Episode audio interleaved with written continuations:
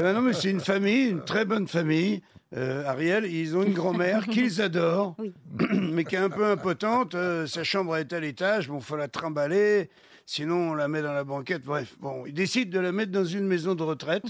et comme ils adorent leur mamie, et ils la mettent dans une très bonne maison Ah. de retraite, très chère et tout. Et ils arrivent là-bas, ils sont tous en larmes, ils déposent la, la grand-mère, ils repartent et là-bas, on l'installe dans une banquette, une grande banquette, devant une baie vitrée qui donne sur la nature. Et elle est là, la mamie. Et tout d'un coup, elle se met à pencher comme ça. Elle penche, elle penche, elle penche, elle penche. Hop, il y a un mec qui arrive, un jeune homme, clac, il prend la mamie par les épaules et il la remet droite. Et 20 minutes après, d'un coup, elle se met à pencher de l'autre côté. Elle penche, elle penche, elle penche. Il y a un autre jeune homme qui arrive, il la prend par les épaules, clac, il la remet bien droite.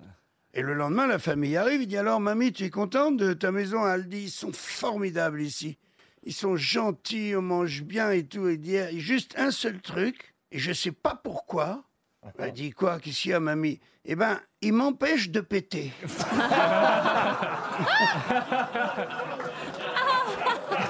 Ah, elle est géniale.